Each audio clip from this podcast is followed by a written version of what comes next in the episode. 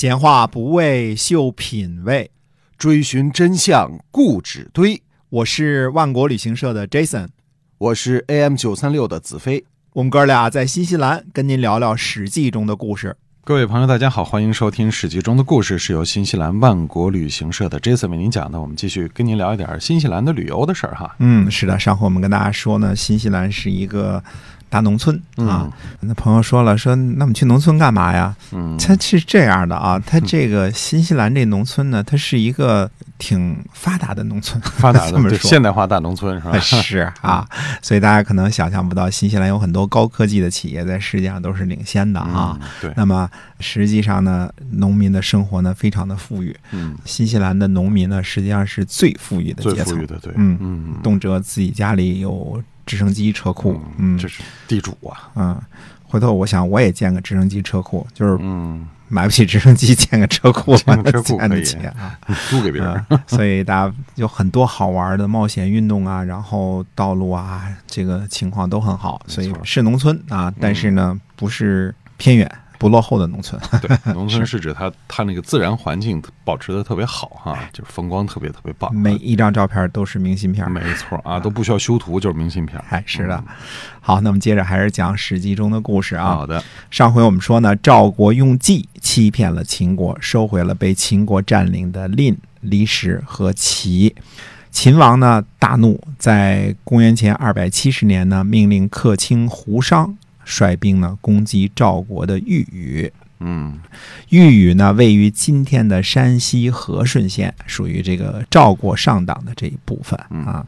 秦国呢攻击韩国，围困豫宇，那这是一种说法。也有人认为呢，其实这个时候韩军呢是默认让秦军进入到上党的，等于是秦军从韩国的土地上借路啊。嗯以当时的情况来分析呢，其实这两种可能性呢都是有可能的。嗯啊，反正秦国人是去打赵国人嘛，对吧？对韩国人用不着拼命，而且当时以韩国的这个弱势啊，也不敢跟秦国人玩命。嗯嗯。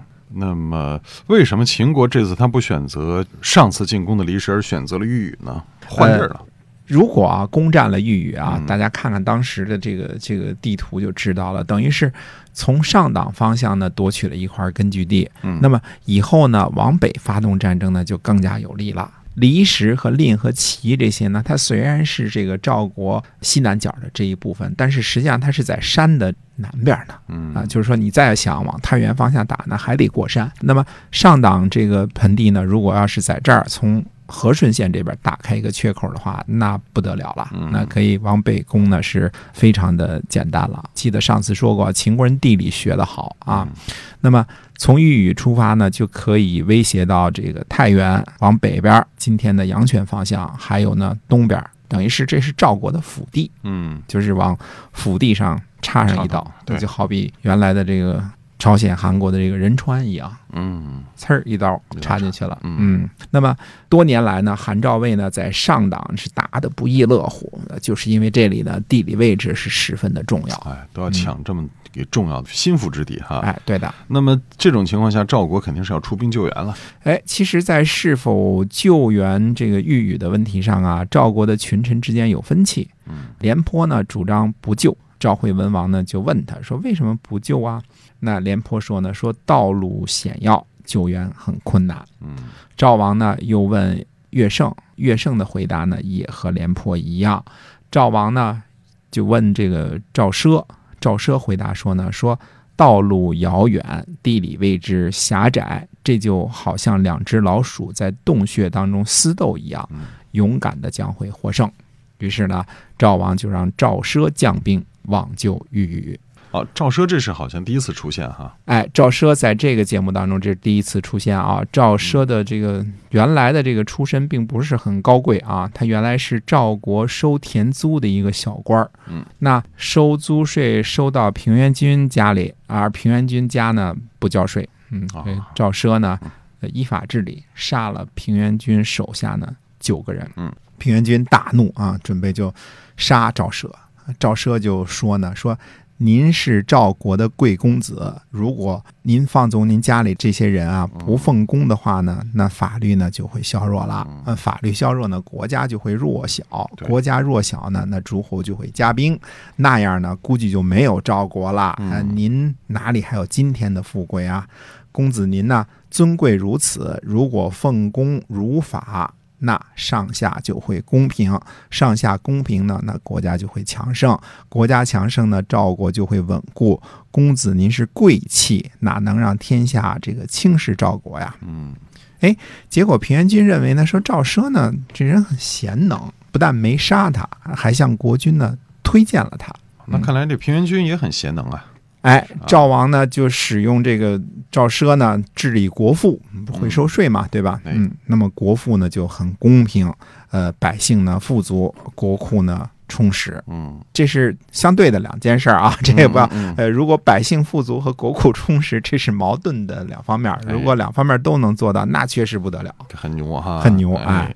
一般来说，国库充实，百姓就不会富足；对百姓富足，国库不不会充实哎，那这一次呢，这个被召回文王派去救援这个豫语。嗯嗯所以这赵国的国税局局长也能当将军啊。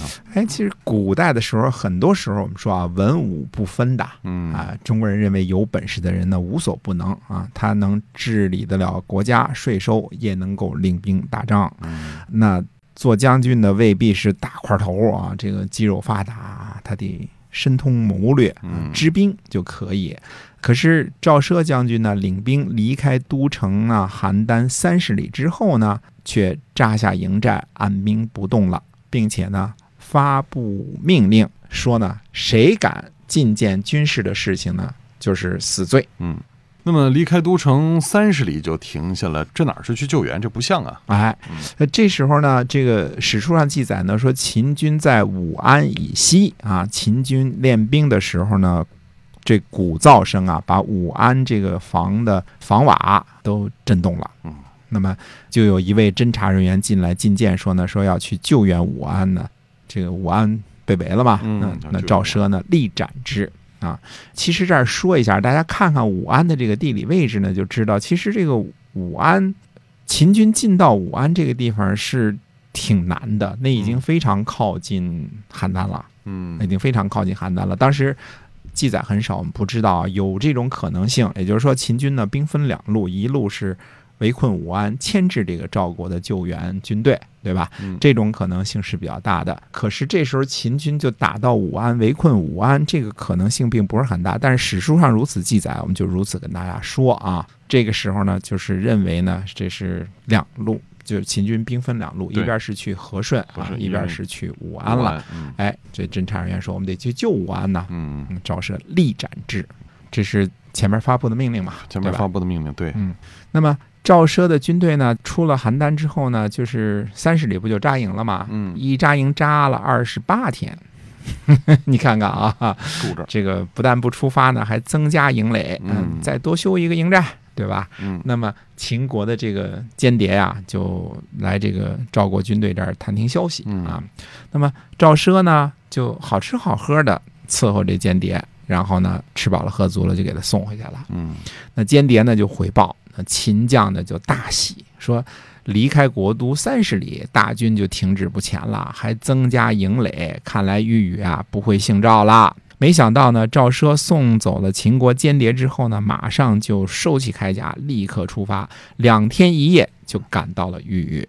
哦，所以赵奢是在麻痹敌人，你要搞突然袭击啊。哎，对了，那么我从地图上量了量啊，今天啊，邯郸距离这个和顺县啊一百六十八公里，出城三十里，刨去这个十几公里啊，那么距离和顺还有这个一百五十公里，也就是说三百里路呢，走了两天一夜，这就是急行军呐、嗯，对吧？走一百五十公里，那绝对是急行军了，对吧？嗯那么赵奢呢命令善射者在距离豫语五十里的这个地方啊驻军，呃，等到这个军垒建立起来之后啊，秦国人就听说了，秦国人呢就全部出动。这时候呢，军士许厉说要觐见军士，嗯，赵奢说进来吧。嗯，许厉说呢，说秦军呢没有料到赵国人来的这样快，秦国人呢士气很旺，将军一定要集结重兵对待，否则会大败。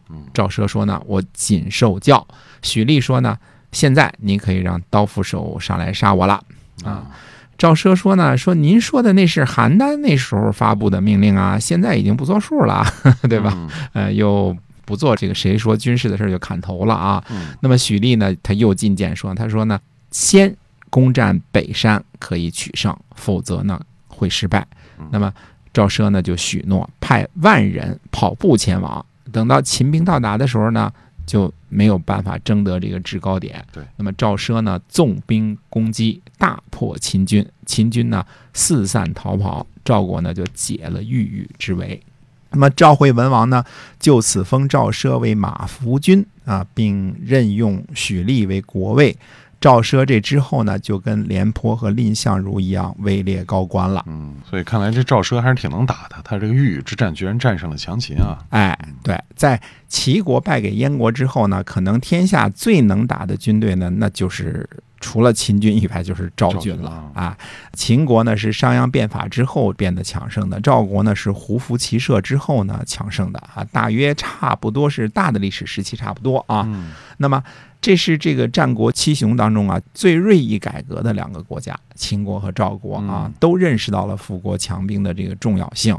赵国呢，也成为秦国最强劲的敌手，并且在相当长的一段时间内一直和秦国对抗。后来赵国败于长平之后，我们说呢，天下的大决战已经结束了。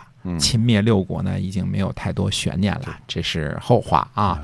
很多时候说是这个秦始皇统一了中国，这是一个事实，对吧？嗯嗯，这是一个事实。但实际上呢，把六国都给打趴下的是秦昭襄王啊。在那个时候已经是天下大势已定哈。对的，长平之战之后，天下大势已定了。对。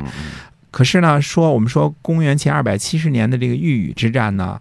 可能还真的并非这一年最重要的事情。这一年呢，还发生了另外一件事情，对后来的历史呢产生了更大的影响。那我们下回接着说。好的，您收听的是由新西兰万国旅行社 Jason 为您讲的《史记》中的故事。我们下期节目再会，再会。